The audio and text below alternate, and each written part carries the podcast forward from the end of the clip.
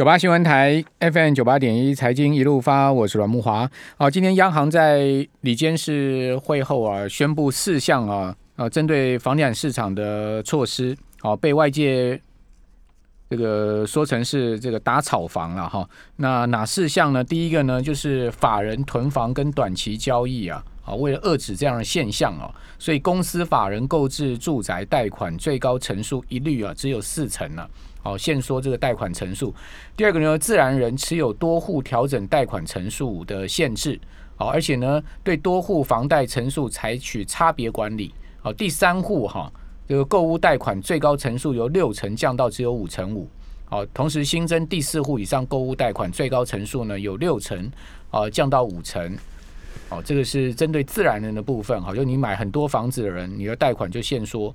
好，第三个呢，就购置高价住宅贷款呢，好，最高层数是由六成降到五成五，而且呢，新增第四户以上的高价住宅的贷款最高层数由六成降到只有四成。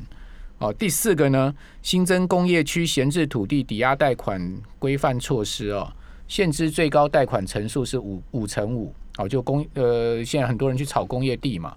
好，所以说在二指工业地上涨的情况之下，也是把这个贷款成数限缩了。哦，只不过我是听说很多有钱人是拿现金去买房啊，他根本不贷款，你限缩他又毫无美感啊，对不对？好，我们是节目现场是天下杂志副总主编李国珍，国珍你好，主持人各位听众大家好。我听很多业者讲说，他们是拿现金去买房啊，那钱根本就多到。不知道去哪里了，所以说他要拿现金去买，他根本不贷款啊。你看到这个，他可能大笑三声，哈哈，我根本不贷款的，对不对？呃，对，因为我们其实我们下一期的不要贷款去买什么豪宅了，对不对？就不要买豪宅啊，因为贷买豪宅人更不用贷款的。然后包括囤房税嘛，哈，那个其实都没有用，都有办法规避啊。其实我们已经用人头也可以规避，对，就是用人头规避。然后所以现在其实我们最近才去了台中美华。那个美光，我差点讲成华亚科，对不起，已经没有华亚科了。美光那附近的工程师都到处在买房，因为就如果晚去了就买不到一一个台中大概五百多万，啊，现在已经都炒到清水那一带去了。那事实上大家还是疯狂的在买房了，所以这个现象并没有改变。然后我们也问了他关于囤房税的问题，其实找人头就好了，而且根本不怕赚的比这个还多。所以目前这几个措施其实是影响不大的了。那要怎么样才能真正遏制炒房呢？我自己的个人浅见嘛，对啊，因为你没有高见，你的高见，我我我没有了，我没有高见啊，我很怕囤房税会伤到我自己啊，因为我也只只有一个房，我也没有钱买第二个。那你怎么可能一一户不叫囤房 啊？一户叫我们囤不了房啊，一户叫刚性需求啊。对，但是我觉得解决住的问题，其实政府一直没有提供给的问题了，然后跑到。跑到文山区去盖那个 社会宅，其实租一个月要四万多块，根本没人租得起嘛。所以他应该解决的是怎么样去提供更便宜的房子啊，然后告诉年轻人应该在你负担得起的地方买房子就好。例如，可能真的要比较蛋白区啊，甚至比较外围，那解决交通的问题，这样可能房价会有机会下来了。而且，出问题是年轻人说，为什么我要住到蛋白区去啊？如果生活环境好的话，教育。周遭教育设施都好的话，为什么不能住那边？你只是交通把它做。现在年轻人上班半小时都嫌远，好吗？最好我就住在捷运站旁边，然后走路一分钟到捷运站，然后我从捷运站到公司走路两分钟，这样最好。对啊，有梦最美了。但是你古亭这里一瓶多少钱？这这很现实啊。古亭这边大概一平差不多新房贷也要百万吧？对呀。中古屋大概差不多七八十吧。我们文山区就要五六十了。文山区都要五六十。对呀。OK，新的了，我说新的五六十，现在可能要涨到七八十，因为我们要拉捷运了。啊。对，我都无法想象，所以这这个三十分钟内不要去想这个问题了，一个小时就是一个蛮好的选择，要懂得接受。日本不就这样吗？好，那这个问题讨论到这边，因为我们今天不是要讨论这个，这个国珍要来跟我们谈这个早教的问题，对不对？这最近最近吵得很凶啊，到底谁对谁错？还是说这个事情根本没有对错的这个讨论的空间？我觉得有几个对的事情，我要拿出来讲了哈。当然，第一个要讲的，当然又跟住住宅环境有关了哈。大家会觉得我怎么突然间早教会谈到住宅环境？呃，有一个议题一直被大家一直拿出来谈，说。呃，早郊区从马政府时代，这个你可以很多政治人物可以看得到的马政府时代规规划两百三十二公顷减为二十三公顷，这是一个环保行为。那我觉得说清楚，马政府是在规划什么东西两百二十三公顷？呃，如果我们讲第三期天然气接收站，它真正提出重新再规划的时间在二零一五年、一六年，那那时候金建呃。那时候国发会、经建会那时候应该，呃，已经提出规划，然后中油开始做研究。确实那时候有一个案子叫两百三十二公顷的所谓的第三天然气接收站，也就是在今天桃园大潭这个地方，也有早教引引发早教这个地方，确实马英九时代有这个。但是二零一六年、一七年，其实再提出来的时候也是两百三十二公顷，所以其实那是一个历史延续，所以推给哪一个政府其实不公平的哈。我第一个要说的是，用这种讲法，其实让我觉得有点奇怪。所以为什么在广播上讲这个东西，其实都一样，都是两百三十二。所以你的意思就是说，早教这个事情不要蓝绿推来推去。对对对，这个我其实要讲出来了哈。那是因为经过的很多的环评跟讨论，才会降成今天这个规模。那是第一个。可是第二个是，所以没有不是政府的问题啊，什么减？那第二个我要讲的比较大的事实是，早教的开发区从两百三十二。降为二十三就比较环保嘛？其实我要跟大家讲一个真实的东西，然后所谓的两百三十二减成二十三，其实它少掉了叫工业区的部分。嗯。它其实本来更早以前哦，这个可能各位听众有点复杂了。真正早教要盖天然气接收站的问的时间点是在一九九九年、两千年。那时候我在跑经济部啊，就观塘接气站啊。没错，那个案子其实是东鼎的。对，东鼎的那是陈。哎，那时候你有跑经济部？跑经济部，因为那时候我们一起跑。对，所以你才刚刚跑新闻嘛。对，那时候突然间有人林心怡说要停建合适，然 后有一头雾水这样。停建合适那不是那时候不叫废合适，所以从头是由席坤做。的决定对，那林信义做了宣布，在经济部，呃，经济部不能做决定，是行政院长。哦，对对对，好，但是那时候其实早教其实就跟他一直连在一起了。那时候因为停建合适，所以东地市集团的陈友好就提出了在。观塘那个地方做天然气接收站，而且那时候的案子更大，那时候是一千多公顷。嗯，然后在九九年、两千年的时候通过环评，是到了两千零二年的时候，中油拿到了所谓的大潭电厂的天然气标案。嗯，然后刚好陈友好集团也发生了财务危机，对，所以整个观塘工业区就停摆了。嗯，但是土地还在那里，还是他东地市集团的关那个东鼎公司的。嗯，那是到了二零一五年，观塘其实就在大潭旁边，对，就同其实今天讨论的地方都在那个地方，哦只是那个时候没有早教的问题啊，所以也通过环评的。那时候怎么会没有早教问题？只是那时候环保意识没有那么高涨，那时候没通过，已经通过环评了，对，所以那时候早教是到了二零一四年才成立了早教关心早教保护区，嗯，所以它是比较后面的问题了哈。那我们历史问题我们就不去谈了，可是。减为二十三公顷，又回到减为本来是一千多哦，本来在那边盖什么，你知道吗？盖六轻，类似像六轻的这样的规模，所以它本来规模是很大的。就陈友豪那时候规划的雄心壮壮志，对不对？所以那个土其实一直留到今天，所以整个环评计划是当初用所谓的观塘天然气接收港跟观塘工业区一起通过环评的。那到了国民党二零一五年、一六年，因为那时候。要人员转型，所以第一次提出来，到了二零一七年，其实还是原版本。那减为二十三是减什么？你知道吗？嗯，工业区嘛，工业区不要盖，嗯，那只盖接收器站的港口啊。那对于早教的影响，其实还是一样的。为什么早教会有影响？是可能会有突堤效应跟船进出的问题。填海造陆那一块，其实影响是另外一回事。嗯嗯，当然环团的意见，所以那时候把它说为二十三公顷。可是我还要再往下一层说。减为二十三，其实影响很大，你知道吗？怎么说？嗯，天然气其实是本来的规划里面，当然有炼油厂，还有个炼油厂，还有冷能加工区。其实天然气从国外来到台湾的时候，是降为一百六十几度的低温。对，那最环保跟最爱护地球的做法是把那个冷能也充分的利用。嗯，因为你要把它回到正常温度，它会释放释放正常的很多能量。那以前是把它排到大海，把这个能源白白的排到大海。那后来观塘工业区是有要设计这个东西的，嗯要做一个工业区，例如可以做冷链物流的能源、能量、能源的来源来源。可是他把它取消掉了，嗯他其实是白白把很多能源浪费掉，也等于在排碳。嗯嗯嗯，好，第二个，其实本来的规划里面还有一个东西，可能各位听众你现在会在国道一的旁边，如果你往右手边看的话，你会看到晚上是很亮，冒着一大堆白烟，那个地方叫桃园炼油厂。我们有个炼油厂在市区哦，就是林口下坡那个地方嘛，对林口下坡常常爆炸嘛，呃对常常 对啊，那三不五时就崩起来啊。对。那我又讲到林毅夫部长了，其实那时候他有承诺要签中油炼油啊，厂不，讲了很多年了，可是那个地方在炼航空油，怎么签呢？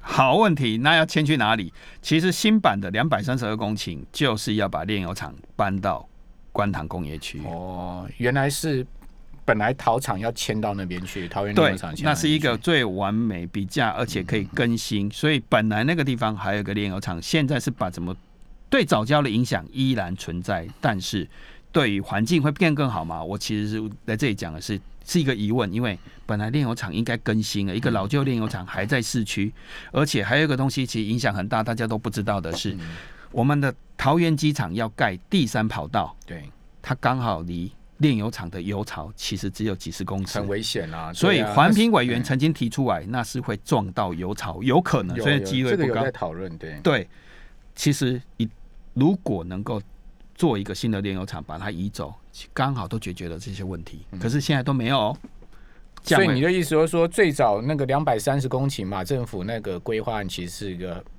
perfect，对不对？比较有一些解决方法，如今现在都不做了，那就早招可那那呃早教可不可以迁走？不行，没有办法。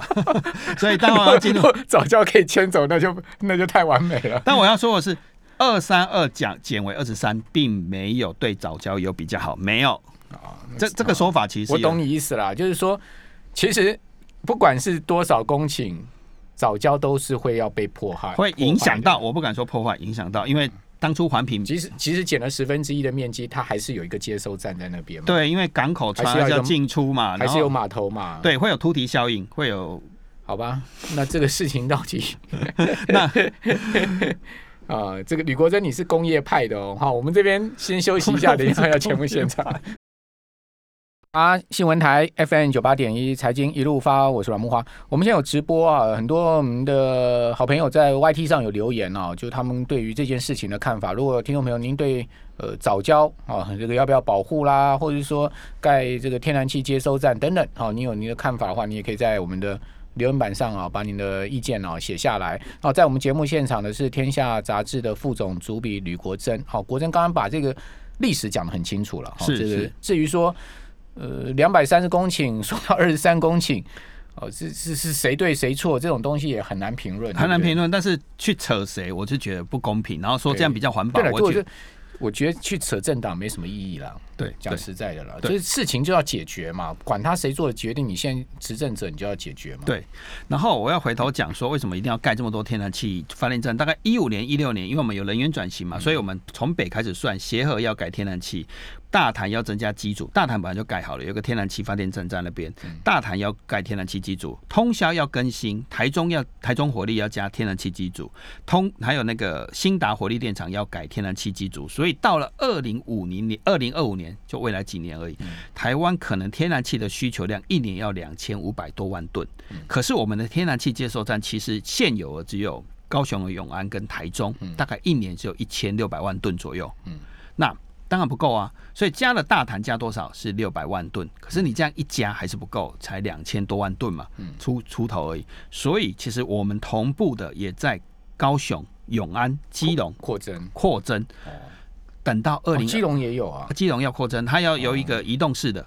到外木山的沙滩移动式的把它拉进来，以前本来要把山挖掉了，现在有一个移动式的。那台中台电也要自己盖，那些都环评过了。啊，没有没有没有，但移动式的其实它它是拖一个船过来，他没有、哦没有直接会做建设，但是环评还没过。嗯那可是台中也要盖，高雄要盖。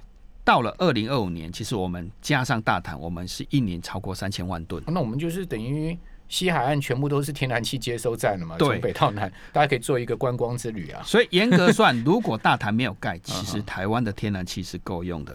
哦，你这个话有点跟我们经济部长王部长的说法不一样哦、对，因为我文章出来王王部长说是要那个烧煤哦，没有天然气我们就烧煤哦。没有那个数字是他他自己经济部的数字啦，可是不够。他说的，他马上反驳我的说法嘛，因为我用数学算嘛。他说管管线不太够啦，因为你现在从台中，刚才我们在讲说中油是怎么供应给大潭，它其实是拉海底管线，海底管线本来就有了，所以没有多盖，没有多盖。有啊，经济部说是要拉好像一百多公里的海没有，我们。这这件事情没有。这件事情，你他讲的是从六轻拉到大潭啊，其实你可以就近供应，你何必要弄到大六轻的问题？等一下我们有空，等一下后面再补充。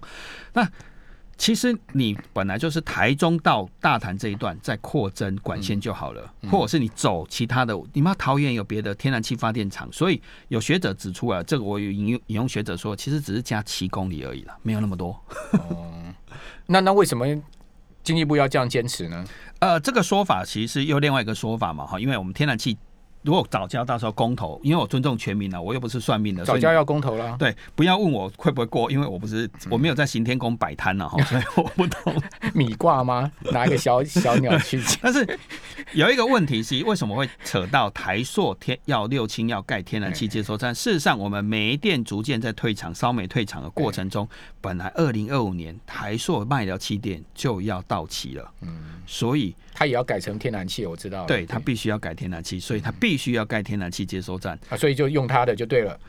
啊。它就近用就好，它何必拉一个管线到桃园呢？这这个说法其实是很很奇怪的。所以台台塑会自建一个码头做天然气天然气接收站，它也可以供应新打，它也供应到台中就好，又有规定它一定要拉一个管子到，到时候打通就好，所以多多一百多公里这个说法，我是觉得有点奇怪。但是对于台塑来讲，盖天然气接收站确实是一个大力多，因为第一个。